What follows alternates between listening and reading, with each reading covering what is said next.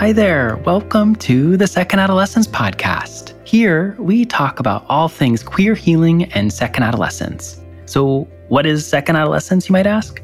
Second adolescence is a sort of developmental life stage queer people navigate in our post-coming out adult years after growing up within an anti-queer world. For many, second adolescence is about healing the wounds of our younger queer selves, gaining the experiences they missed out on, and unlocking what it means for us to exist as our most free and true selves. I am your host, Adam James Cohen, psychotherapist and human who went through his own second adolescence. We took a little pause to catch our breath and are now back with some more weekly episodes for you. And to kick off this set of episodes, we have a super special guest. We have Nikki Hiltz. For those of you who don't know them, Nikki is a professional runner and major advocate for the greater L G B T Q plus community. They are also someone who I've known personally since I was nineteen and they were twelve when I was their instructor at a summer program called Junior Lifeguards back where we both grew up. We spent the next five summers together in that program, which was so fun and was also interesting because we were both deeply in the closet, me as a young adult and them as an adolescent. And so that's why it was so interesting today to get to have them on and talk about what, like really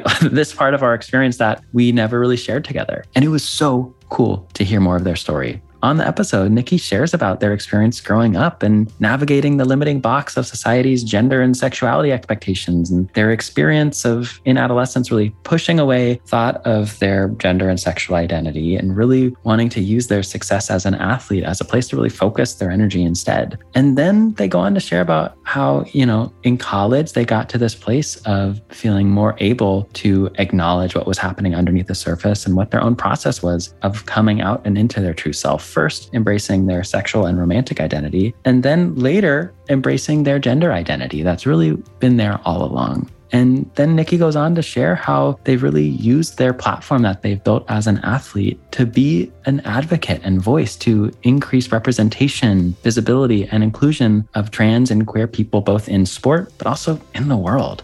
Nikki is who I want to be when I grow up, hands down. And yeah, they were so generous with their story. And I'm so honored to invite you into this conversation. And as with each episode of Second Adolescence, I really want to invite you as listener to listen with open curiosity, knowing that each of our stories are different and unique. You might hear some guests share things that really differ from your experience, whereas other guests might share things that really speak to what you went through or are currently going through. And I really hope that all of this happens and that together we can continue growing and expanding our awareness of what life and queerness and healing can be for folks. If after the show you want to connect further, feel free to head on over to second adolescence pod dot com for show notes and more, or you can follow the show on Instagram at, at second adolescence pod. All right, welcome to the conversation. Thank you so much for being here.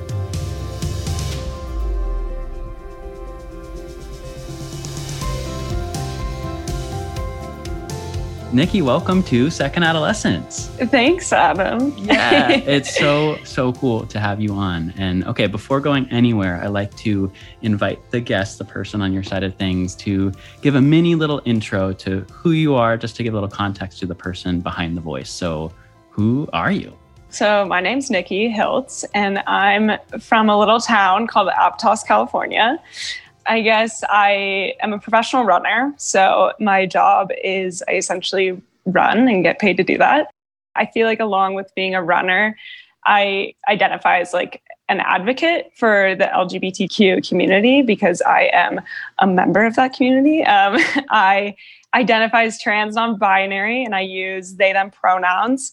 And yeah, I feel like I have somewhat of a platform from being a professional runner and people caring about that sport. So I feel like I really try to use my platform to educate and like raise awareness and raise money for everything, all the issues that come with being a part of the L G B T Q community. And yeah, I guess I'm a race director or founder mm-hmm. of a race. I mm-hmm. put on the Pride five K, which I started in twenty twenty. There was a race in twenty twenty, a race in twenty twenty-one, and now I guess our third race is going to be this year, and it's going to be in person, which is super exciting. Mm. So yeah, I feel like that's kind of like a short intro into like uh, who I am. Oh my gosh. I wish we had like twenty hours to go into all of even just that. Okay, sweet. Okay, but but first, I guess before going anywhere after this, I think it's helpful to name, I'm just finding myself in this moment, and also I mentioned this before we started recording, that it's trippy because we grew up in the same general area. We both know each other from, you know, pre-coming out years of each of our lives. Mm-hmm. And we've never gotten to have this conversation around identity and queerness and all of it. And so I'm yeah, just really curious and excited. And as I told you before we recorded, yeah, I wish we could have had this conversation when we were both way back then, but we're doing it now. Both in the closet. yeah, yeah, totally, totally, totally. But here we are. So I'm really pumped. So thank you for coming on. Yeah, no, I'm so excited. And yeah, just kind of given this is the Second Adolescence podcast, I guess just a first place that I'm curious just to start before then going into your story. When you kind of hear that phrase and that concept of second adolescence, curious, like what gets sparked within you as you think about your own story and your own experience? I feel like the word adolescence, like I instantly kind of go to like that awkward middle school coming of age phase of like, you know, figuring out dating or like who you like and like your body's changing and like all that really awkward, great stuff. Um, and so totally. Then second adolescence, I feel like is like people who I guess came to terms with their sexuality or gender identity later in life. Like we get to go through that awkward stage all over again. Right. um, and so I don't know, I feel like for me, I kind of instantly think of like my dating scene of like when I was thirteen, fourteen, fifteen, and like everyone around me was like, oh yeah, like this boy's cute, or like, we like him, like he's funny. And I'm like, yeah, me too. You know, just going along totally. With the crowd. And then kind of the second adolescence, it's doing that all over again when I'm like, oh, I'm actually attracted to women. And like being twenty-one, twenty-two, twenty-three, almost like ten years later, right? It's like going through that awkwardness all over again. So I feel like to me, that's kind of like what I instantly think of when I hear second adolescence. Yeah, totally. Totally. That's, that's, and that's kind of where I typically go first too in my own experience as well. Yeah. And I too was that little twelve year old, thirteen year old, fourteen year old, fifteen year old where people were talking about, oh, you should be liking this particular gender. Oh, this this person's hot. And me very much at that point, I don't know what your story was, we'll go into it, but being more aware of, oh, that's not me. And I'm now I'm like trying to pretend like it is. And mm-hmm.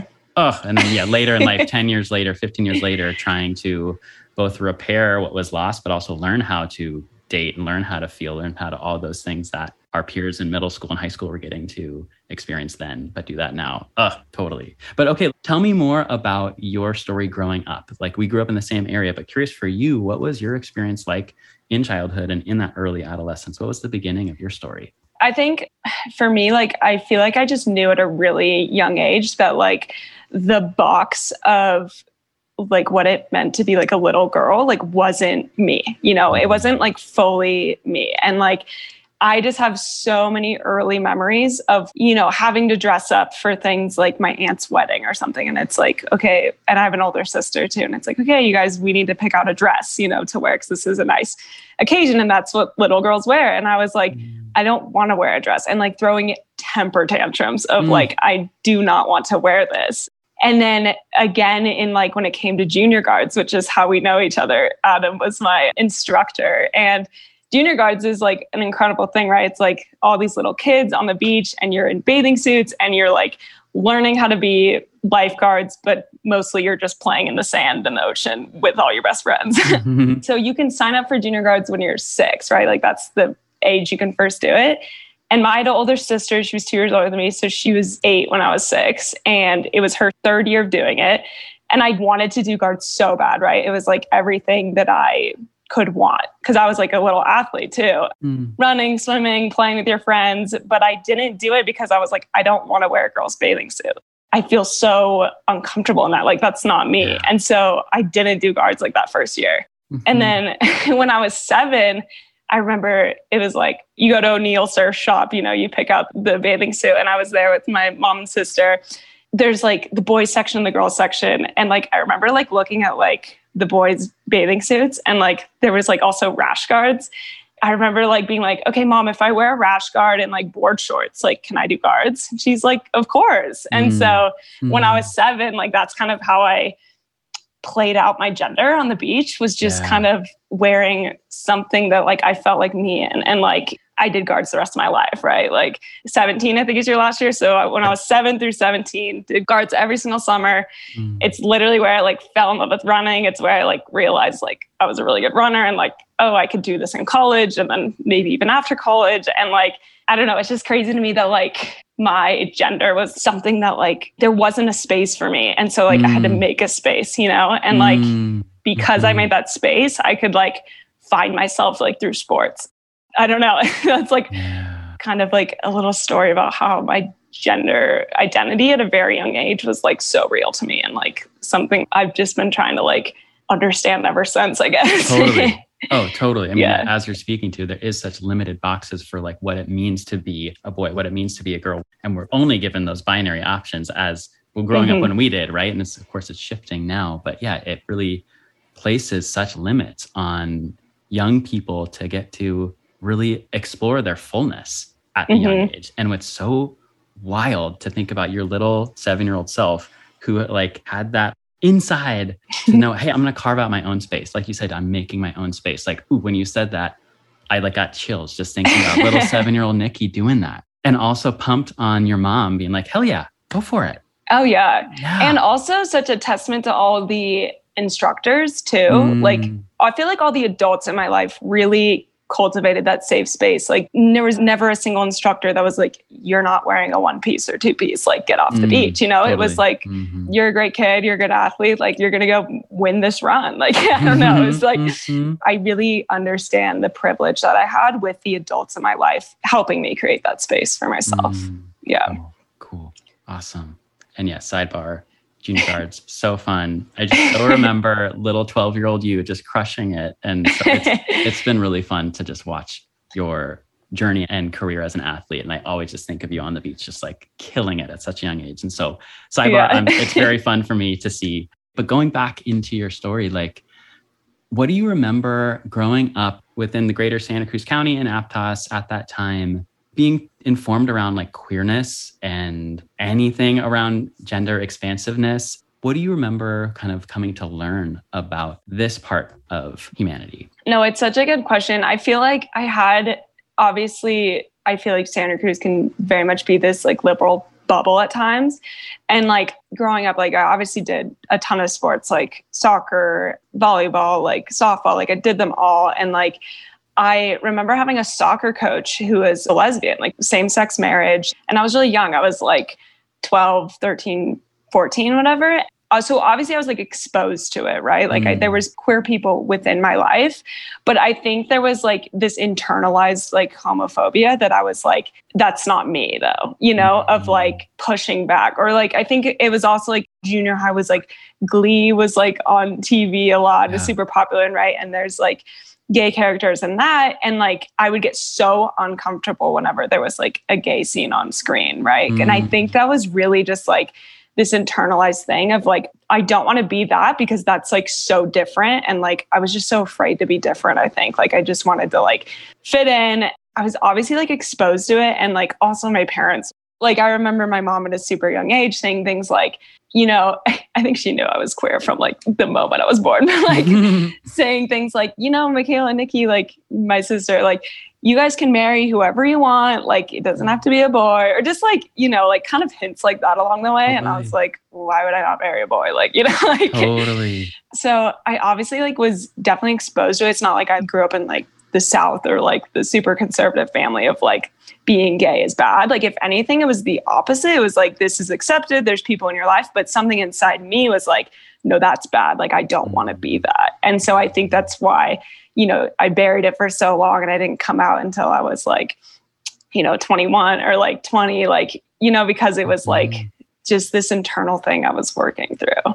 Totally. And I think we have a similar story in that, like both like my micro culture of my, like my family unit and immediate kind of relationships, I knew they were all open-minded and supportive of the queer community, maybe like still like misinformed on some degree. But I too, I feel like I can remember my mom saying a similar thing to me. Yet it really speaks to the power of like the macro culture in socializing us of what we believe is like right and wrong, what's normal, what's not. And yeah, so many of us fall victims, even if we're not in a situation where like, within our family or our small community, there's like direct messaging about the wrongness of being queer. Yeah. it's just this deeply entrenched, like, macro system where it's in the media, it's it's just everywhere, right? Right, right. And on such an unconscious level, like that, we are kids are sponges. And so little you, like, mm-hmm. came to really pick that up, even if you weren't necessarily being told directly, like, this is wrong. Yeah, yeah. Absolutely. Ugh, such a bummer. Oh my God, it's such a bummer. I know. uh, yeah, but I mean, it's so crazy how much that's shifted. Like, I think about young kids now, and it's just like, I don't know, there's just so much more visibility and exposure. And like, there's like data, like more and more Gen Z or like young people like identify as queer or trans, and like, you know, and it's not because there's like some queer agenda that we're like, we're not making people like gay or whatever. It's just like, right. There's more just like exposure and like, oh, okay, I see myself in that person, and like, I'm that too. And like, yeah. yeah. Mm, totally. Totally. We're like removing the barriers that are blocking people from like, yeah. knowing who they really are. Yeah, totally. Absolutely. And yeah. so when you were kind of at that point, kind of in your early adolescence at Guards, how were you kind of individually thinking about yourself and your identity? When you're being exposed to Glee, you're feeling like, ooh, whoa, I don't want that. That's not me. Mm-hmm. What do you remember kind of going into out of middle school into high school, like you understanding about your identity? I really like didn't come out to myself until probably like high school. I think I was really like, that's not me. And like really doubling down on that fact. Um, totally. And I, I think also, even when I came to terms with myself, I still was like, nope, we're not going to like ever tell anyone about that, you know? And I think I just really doubled down. Like, I had a boyfriend like on and off, like all throughout high school. Right. And like, mm-hmm. it's so funny to me, even my senior year, like I won homecoming queen and my boyfriend won like homecoming king, like the most straight. And then also like cis thing that could ever be was like me. And it's like so funny now looking back, like, I don't know, but um, mm-hmm. it's not like I came to terms with it. I, I came to terms with it like very early on, right? Like, and even I think my gender identity, like even earlier than my mm. sexuality, because I feel like sexuality, you, I don't know, I feel like it's more like a thirteen, fourteen, like you're like a teenager when you're starting to be like, oh, I'm, I get nervous around this person, or, you know, yep. like, but with your gender identity, like that's from birth, right? You're like, oh, I don't really like want to like paint my nails or wear dresses or like things that like little girls are being pushed towards. Like I want to do like more of the things that the boys are being, you know? Totally. And so, and that also came, you know, with how I present my gender with like clothing and things like that, that we talked about. But yeah, I honestly think I just like buried it like deep down. And I was like, I'm not going there. Like, mm-hmm. you know, really doubling down on like, this will never have to like come out, you know? Totally. uh, I like, I'm nodding my head. I didn't really realize this, but yeah, I have a similar thread there too of like getting clear in around high school. Around sixteen is when I, I feel like I had this moment of coming out to myself after like breaking up with my girlfriend and realizing, oh, I'm like, I know I'm toying her. I know I'm lying to her. That didn't feel good for me anymore.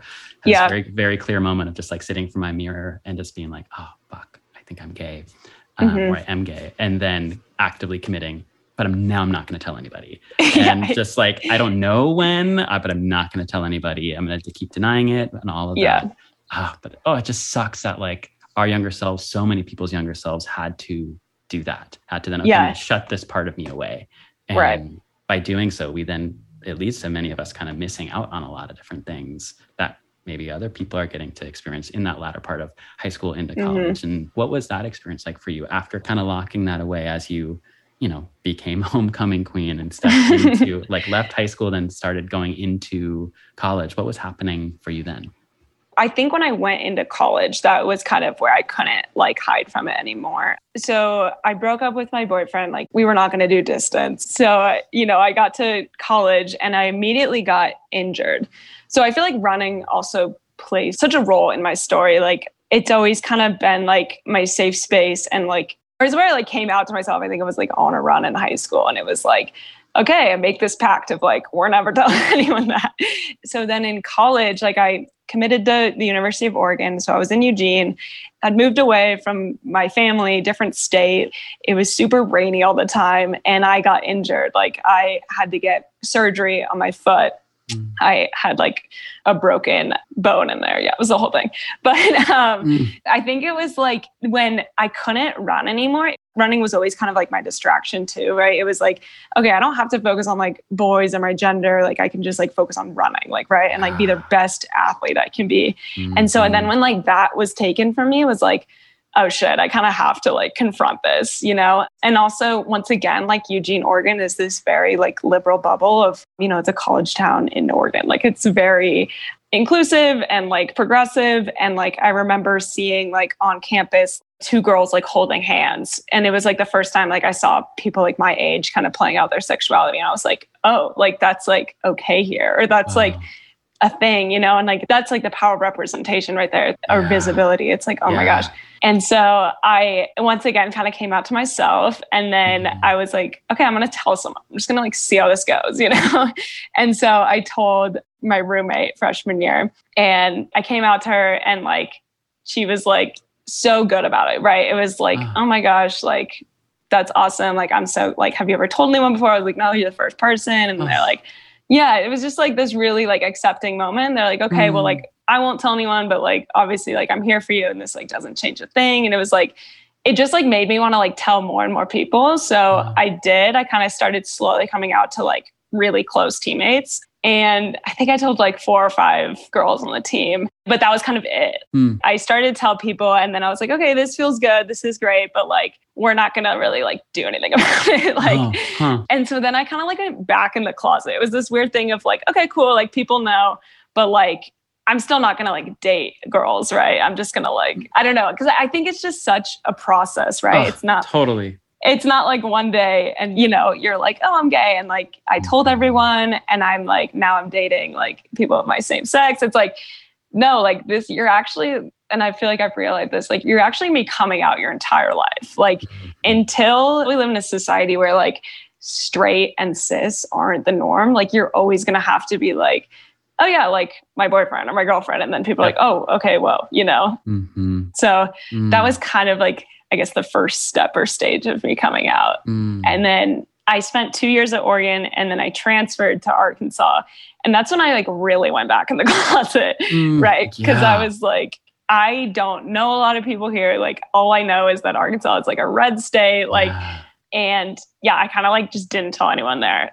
What was that like, kind of going back in the closet in that way, and kind of being in Arkansas, being in this space that sounds very different than like the crunchy Eugene? Like, yeah, yeah. What was that like? It was crazy. I mean, I think I was ready for a change. Like, there was a lot of things about Eugene that I I didn't really click with. Like, I had kind of been like, also because of like, I was dealing with all like my sexuality and gender identity stuff. Like, I was kind of like a hot mess my first year because I was injured. Like, I was going out and drinking a bunch. Like, I was mm. partying. Like, I was definitely not well. mm. And so, mm-hmm. um, so my next year when I got like healthy again, I had kind of like ruined my reputation, if that makes sense. Like mm. the coach and the people on the team, like kind of knew me as this like crazy partier and like, you know, wasn't going to take running seriously. And it was hard because I was like, no, I'm now I'm ready. Like I'm healthy. Like I'm, mm. but I kind of was like stuck in this like box of like someone who like wasn't going to take it seriously. And then like, I think that really impacted like my ability to make relationships with people on the team. And then like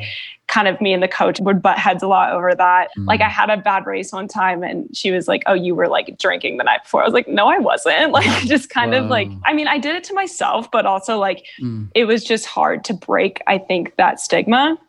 Um, and so I was just like so ready for like a brand new coach, brand new state. Like I'm ready to run. Like, you know, I'm ready to kind of take this this thing seriously. And so I was really excited to go to Arkansas. And um, it was also, I couldn't transfer within the Pac twelve due to like N C double A rules. So I wanted to go to like a Power Five conference, and Arkansas was really good at track. So I also really liked that about Oregon. It was like such a good track school. And so mm-hmm. there was a lot of reasons like pushing me to Arkansas. And so it was kind of like, yes, this is like in a really specific part of the country, and like maybe not as safe or what I'm used to in like Santa Cruz and Eugene, but like this is where I'm going, and this is my mm. fresh start, and this is like going to be that. And so mm. I think I kind of once again kind of did what I did in high school. I was like, I'm just going to focus on running, right? Like I'm not going to even worry about my gender identity or sexuality. And I was like, plus it's safer here. Just maybe no one knows that. mm, mm. And then I actually ended up dating someone on the team. So it was kind of like, okay, we kind of have to come out about this, right? Like mm. that was kind of the next phase of my coming out, was like going through it with a girlfriend, like being like, it's easier to just be like, oh, this is my girlfriend, right? Instead mm. of like, oh, I'm gay, right? Mm. It's because it just kind mm. of like says it all in one. Totally. And so that was like twenty sixteen is kind of when I would say I, I pretty publicly came out. Just like posting and like yeah. being very open about like, yeah, I'm in a relationship and it's actually with someone of the same sex. And so that was kind of like, I guess me going back in the closet didn't last very long because I transferred fall of twenty fifteen. And then in, by like twenty sixteen, I was like in a relationship. Yeah. What do you remember about like that decision to make this more of a public known part of who you are? What do you remember before making that post? I remember like social media was definitely like really taking off then. Like yeah. Instagram was getting very popular. And like, I just like saw all my other teammates like posting about their significant other and things like that. And like, I was like, well, I want to do that too. You know, it definitely was like scary because I was like, okay, I don't know how many people are going to like react or whatever, but this is something I really want to do. And like,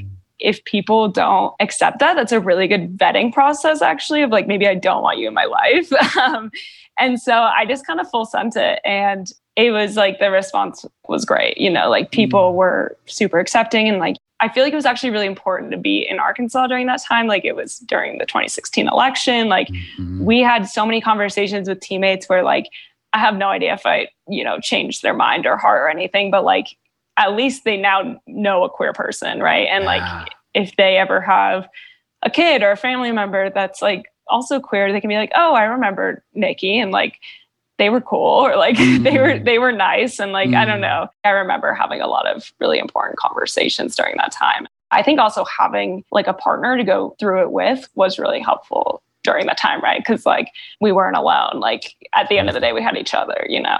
Totally. Wow. Gosh, it really sounds like that was like, that was the beginning of your activism. And so much of your work now is, is centered on that. And what a powerful pivot point in your life. It seems like, yeah. at least for me, I conceptualize kind of, there's the life before and life after often that happens around kind of, not necessarily even just like one coming out, but like one particular time. I'm curious, like, did it feel like things started to really shift for you after that yeah. point? Mm. Definitely. And this is kind of where like running comes back in my story. Yeah. Like huh. after that year, like my running just like took off. I went from like pretty average like runner in the N C double A to like one of the top three, you know, like I was getting second twice, like third, and then like a sixth.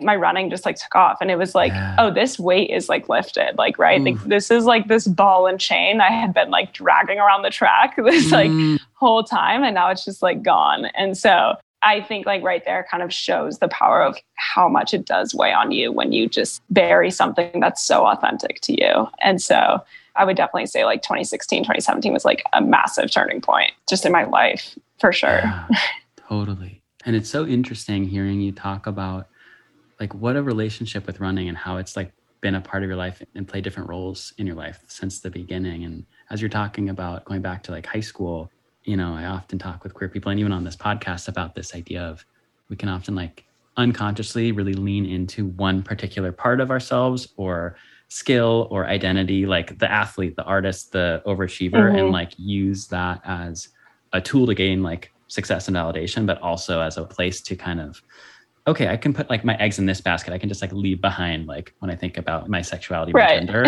And it's like both, and it's both like super awesome and helpful because it does often lead to great things for the person. And it can just be interesting when it also becomes like the source of your validation, right. of your praise and all of that. And it sounds like you've kind of had running be a consistent part of your life, but it's just taken different shapes. And and gosh, like I'm yeah. just thinking about, yeah, I can just see this visual of you after coming out and the weight dropping and being able to just run like you haven't before. Like, whoa, so cool. That's so cool.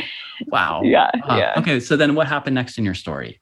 My last two years at Arkansas were like just really great seasons. I was running really well, and I graduated May of twenty eighteen. And it was kind of like, okay, now I had ran well enough to like turn pro.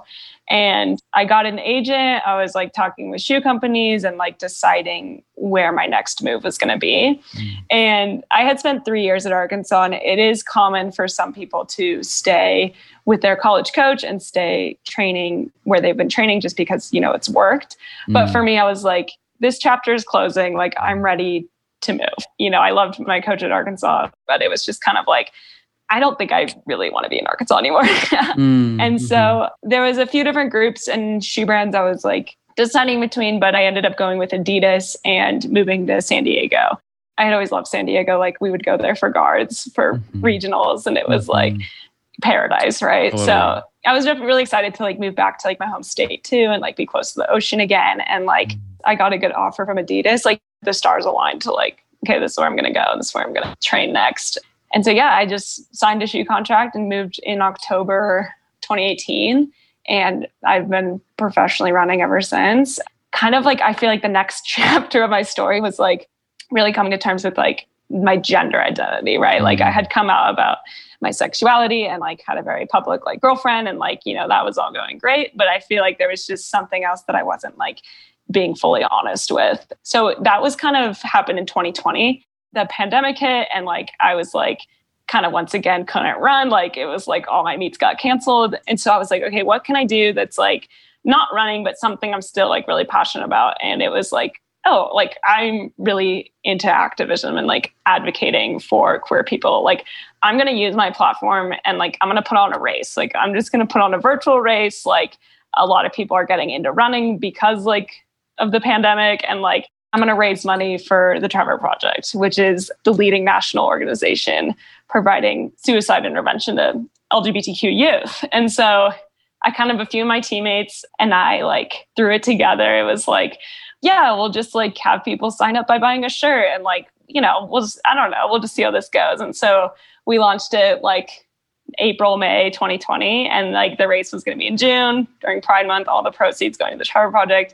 And like two thousand people signed up, and we were like, wow, like, okay, like, this is really cool. And I think part of me was like, I was so desperate to create like a safe space and use running to do that.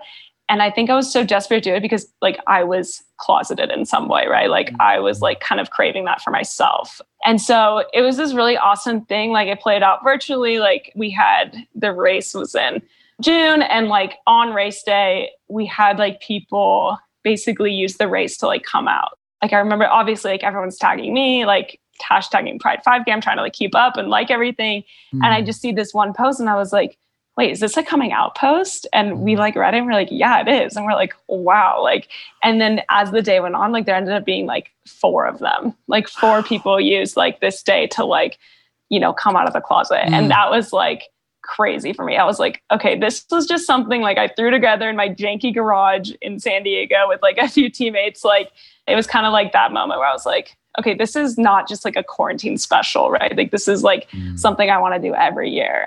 So that was twenty twenty, like summer. The next year around this time, twenty twenty-one, I was planning the second race, right? And so I decided, I was like, okay, I want to talk to these four people who came out, right? Mm. I want to connect with them and just kind of like share their stories. And like, I love podcasts. Um, I love being on them. I love listening to them. And so I was like, okay, I'm just going to record like podcast episodes with these people and like kind of talk to people about like their coming out experience. Like, what was that day like for you? Like, you know, were you planning this, whatever? And so I recorded my first one on March thirtieth. So like almost exactly a year wow. ago. Mm. And it was like, I was like still a closeted person, just having a conversation with someone who used my race to come out. Mm. And like, it was in that conversation with this podcast guest that I was like, okay, I think I'm ready to come out, right? Mm. It was just like, she was just telling me about like how good it felt and like how like this, such this weight was lifted, right? And I had known all this too, because I had also previously come out about something. Mm. And I was just like, I think I'm ready. And so I called my girlfriend, and my girlfriend and I had obviously, like, she knew about my gender identity. We had been having really important conversations and like just kind of learning together. And so I called her, and I was like, okay, like, the podcast went really well. Like, also, I think like I'm ready to come out. And like, the next day was March thirty-first, which is Trans Day of Visibility. And I was like, yeah, I think I'm going to do it like tomorrow. And she was like, okay, like, yeah, do it. Like, I support you. I'm here for you. Like, if you're ready, like you're ready, you know? And so the next day, yeah, I posted, and that was a year ago today, actually. Like, it's March thirty-first that we're recording this. So yeah, I feel like it was kind of like this moment of I'm ready to be seen, like, as who I've always like seen myself as. And yeah, it's kind of crazy that like the Pride five K was that. At the start, I was like, okay, I'm creating a safe space for queer people. Mm. And like, it ended up being like my safe space in the end, you know? Yeah. Wow. Yeah. What's that like right now in this moment, looking back like a year ago, exactly to that moment and kind of everything that's happened since? Whoa. Yeah. What's it like in this moment?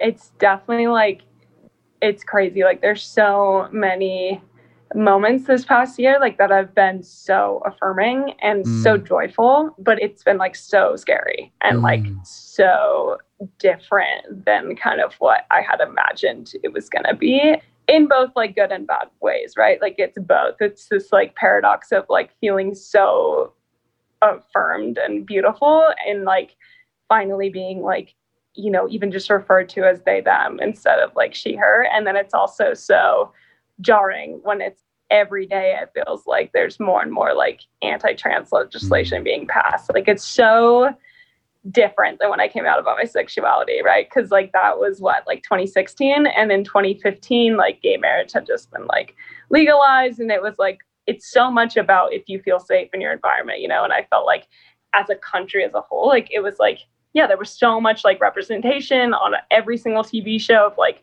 a gay couple, and like, you know, it was like legal to be gay now and like to marry. And like, I feel like now, like coming out in twenty twenty-one to a world where it was like honestly going backwards when it comes to like trans legislation yeah. and like mm-hmm. acceptance, like it's been like very jarring at times, and like kind of just like very a scary thing to navigate, honestly. Yeah.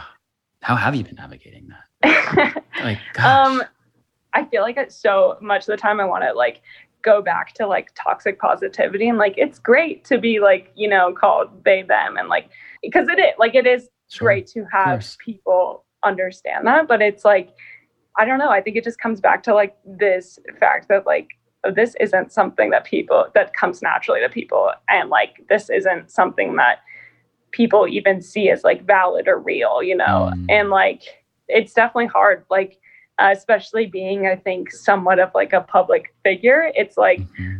I think people forget that I'm like human. And like, even when I do interviews with some like running brands or media where like the comments aren't like monitored, and like, I like see that, you know, and it's hard to kind of shut that out. Totally. But I think honestly, like leaning into the people and things that do bring me joy and like that are so affirming, kind of like what I talked about earlier, like, it is a really good vetting process to like people who like are still using like she, her. It's like, okay, like you haven't taken the time to like understand, or like a simple thing like getting someone's pronouns right. Like totally. Maybe I don't, you know, want you in my life, or like maybe I'm not going to like invest so hard in this relationship, you know? Mm, totally, totally. Yeah. It clears a way to find your people, the ones, you know, who can like fully see and embrace and affirm all of you. And there's also like a loss in that. There's like a grief in that, like, oh fuck, like mm-hmm. come on, like how come these other folks just can't get on board? Yeah, totally. Yeah.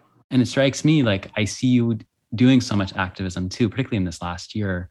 I'm curious how that role too has also been a support for you to do yeah. what you're doing. Like you're right, like we have gone backwards. There is so much oppression of transgender folks and gender non-conforming folks, and both like culturally but also legislatively. And I see your activism as a response to that. I'm curious, like, how has that been? Do you identify as an activist? Like, what do you hear when you even hear me use that word? What's happening on your end? Yeah, I mean, I definitely have like leaned into that part of me for sure. And I feel cool. like, you know, having a partner like now who also, I would say like Emma, my girlfriend now, is like through and through the like definition of an advocate. And so really like learning from her, and like, I don't know, it's been pretty cool to kind of like lean it more into that as well as my running. Like, I feel like there's moments where like, once again, like the parallel of running, where like, it is this thing that like kind of drives me. I feel like yeah, I run the fifteen hundred. So like at the Olympic trials this past summer, there was a lot of rounds to get to the final, right? There's like the first round and the semifinal, and then you're finally in the final. And like, I felt like in honestly the semifinal Olympic trials, I was like, you need to be like on that starting line. Like, right. Like it's so important for someone like you to be there and like to be seen, because I so deeply know the power that visibility and representation can have. And so I just kind of like, I think in that race, and this doesn't happen every race, it's kind of like here and there, but it was like a very conscious thought of like, if you make that final, like that means like maybe a trans kid out there watching, like can see themselves in you. And like, they can like be the next non-binary runner, like, you know? So I feel like I definitely like channeled it in more than one ways of like mm. being an advocate and really, you know, not being afraid to like be seen and like be very vocal about that part of my life. And so, yeah. Hell yeah. I'm also thinking back of, yeah, being an advocate for other kids now, but I also, it's always interesting too, to think about like our younger selves too, whenever we do things mm-hmm. in our own lives. And I'm going back and thinking about this image of seven-year-old you in the board shorts and rash guard, and just like, how often, or do you ever kind of step back in time and think about, as you've kind of made these different personal and professional milestones, like how often do you go back in time and see little Nikki at different points? What's that like? I think this past year, like I really have gone back to, you know, little Nikki, and like, just because I've done so many interviews of like, yeah. when did you know about your gender? Or just like things like that. And like, mm-hmm. there's always that question, like, what would you tell your younger self? Or like, if you could go back and like, you know, and it's honestly like, I want it reversed. Like, I want little Nikki to give me advice. Like, mm. I feel like they were like fearless, like, screw it. I'm just going to wear a rash guard and shorts. And like, you know, I want to channel like their like fearlessness of, I don't know, just like not being afraid to like make a space for themselves. And so I feel like I've been trying to get back to that seven-year-old Nikki. Like, mm. okay, how do I get there again? Uh, totally. I've, that's been a common theme too. I've seen in kind of on this show and in other conversations I've had with people I work with professionally, or even just in personal conversations, this theme of like the true self was there at the beginning before mm-hmm. like culture and everything else put all right. the shit blocking the true self. And it's like our path in like our own healing is getting back to that true self that's been there underneath and clearing away yeah. everything. And it's a process. And in this idea of second adolescence, that's like absolutely kind of a core task, is to kind of clear away these scripts, the internalized beliefs that have kind of kept us distant from who we truly are. And it's just mm-hmm. so cool. It's so cool to hear you say that and to like see where you're at now with all this. It's just like, oh, it's so cool. Um, so cool. And kind of on this kind of like journey of like starting at seven-year-old and now coming back to this true self, I'm thinking too, like, it's always interesting. You made a post about this recently about returning to Santa Cruz, returning to kind yeah. of where you grew up. And I'm curious, like, what has that been like for you in your evolution of your own relationship with where you grew up and returning now where you're at now? I mean, it was kind of like, I came back a couple weekends ago for She is Beautiful, Great Race. Mm-hmm. And it was kind of like, I don't really go home that often, like just because I'm like so busy with racing and things like that. But when I do, it is kind of this weird feeling of like, okay, I spent my whole life here, but like all of it was in the closet, right? Like I was never like openly gay or like openly trans. So it is this kind of like, you're going back to a place that holds a lot of trauma almost of not being your true self. And so I think it was actually, this time going home now was actually like one of the best times, like for me, like I felt like I finally was like kind of in a place where I could lean into myself. And I had worked through a lot of my own internalized homophobia and transphobia to like be back in the space where like it was a little traumatizing. But like, I think I was also maybe putting too much weight on like what people thought of me. Like, you know, oh, people will see me as like Nikki, the homecoming queen, or like, I don't know, Nikki who had like all the boyfriends, mm. but like no one's actually thinking of you. Like it's kind of like actually like you think of yourself more than anyone ever thinks of you. Like your moment. mm-hmm. But yeah. Totally. I did feel really good about going home this time. And also because I was there to speak on this panel at She is Beautiful, it was kind of this moment of like, I'm coming home and I'm, you know, talking to my hometown community about being trans and like how to, you know, make a space for trans people in sport and how to be more inclusive and like when you put on events and like things like that. So it was like kind of this full circle moment of like, I really like have really broken that promise that I made to myself on that run, right? Like, of like, oh, well, we're never telling anyone about this. It's almost like the opposite. I'm like, I could not tell more people about this. Like, I am broadcasting this to the world. So yeah, it's like kind of proving that, that Nikki wrong. Mm-hmm. Ah, what a journey you've had. And it's so cool to witness it from afar, just knowing you from kind of growing up until now, but then it's also just so cool what you're offering to culture now by being so visible and sharing your story and creating space for other people to share their stories and being an advocate. Mm-hmm. Just, ah, so thank you for what you're doing. It's oh, so thanks. cool. So cool. And then you said Pride five K is in person this year. I know I got to let you go in a second, but tell me about that. And yeah, yeah, yeah. Yeah. It's, we're hoping to do an October race, just kind of like, I think the Pride five K will always mimic like my life and like my journey. And like, we put it in July last year because the trials were in June. And like, mm. for me, like we've realized that like, I do put so much energy and effort into it because it is like my baby. And yeah. like, it's like June and July are like, June is Pride Month, obviously. And it's like, those are also the most important months of like my career, because that's like when U S As are, that's where the trials are. Anyways, and so I'm like, wait, it doesn't have to be in June, right? Mm-hmm. Like Pride is not exclusive to one month. Like Pride is all year round. And mm-hmm. so we're actually going to push it back to October. So it's gonna be like a fall race in person. And I actually just moved to Flagstaff, Arizona. I was in San Diego for the past four years, but I just moved, starting like a new chapter of my running career. And so we're still figuring out where. We're thinking right now, like back in San Diego, just because that's where it was born. It's way more accessible to get there than Flagstaff. Mm. Flagstaff is very specific, but we're really excited. And like, we're talking with brands and like, you know, different companies to see like how we're going to pull this off. But I'm so excited to kind of see that online community that's been cultivated, like to see some of those people like in person. I think it's going to be so cool. And it's definitely not exclusive to like L G B T Q people. Like allies can run it. There's just so many cool stories about the Pride five K. Mm. I could do like a whole podcast totally, on it. But it's totally. like this one girl like came out and then her whole family like to celebrate like ran the Pride five K oh, together, you know? Cool. So it's like, I think sometimes people are like, oh, it's only like for queer people. It's like, no, it's like everyone can run it. And I think we're always going to also have a virtual aspect to it because that's how it was born. And like mm. people from all over the world can run it too. So I think also a really important piece that we're like moving into is the entire team that's going to put it on. Our goal is to have like an entire queer staff of mm. like queer run and operated Pride five K. Mm. So it's exciting. And I feel like I could talk forever about it. Cool. But cool, cool, awesome. And for where people, if they want to learn more about the Pride five K, where's a good place to send them?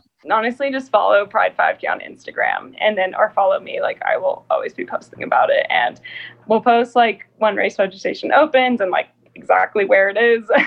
We still need to figure a few things out, but yeah, that's where all the info can be found. Either follow me at Nikki Hiltz or at Pride five K. Awesome. Mm. Well, I could talk with you all day. I want to be sensitive to your time. Um, was there anything we didn't get to that you want to be a part of this conversation? Oh my gosh. I don't know. I feel like we need to share like stories of like guards more. mm.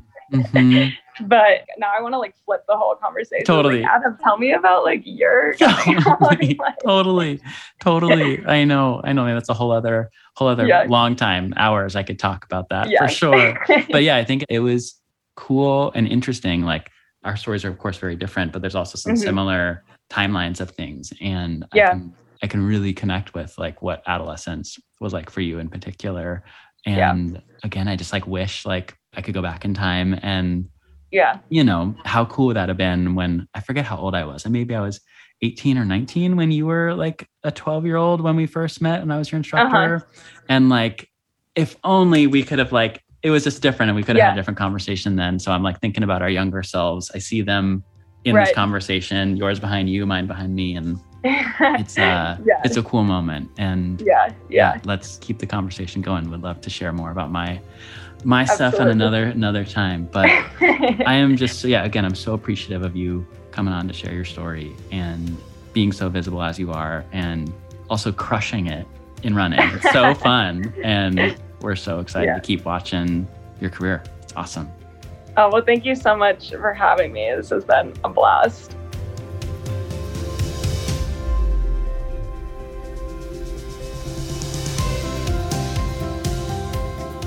Hey, thanks for joining us for today's conversation. Feel free to head on over to second adolescence pod dot com for show notes and more. And you can connect further by following the show on Instagram at, at secondadolescencepod. If you're interested in being a future guest on the show and you want to come on and share about your own second adolescence, visit secondadolescencepod.com slash be a guest, and you can submit your interest there.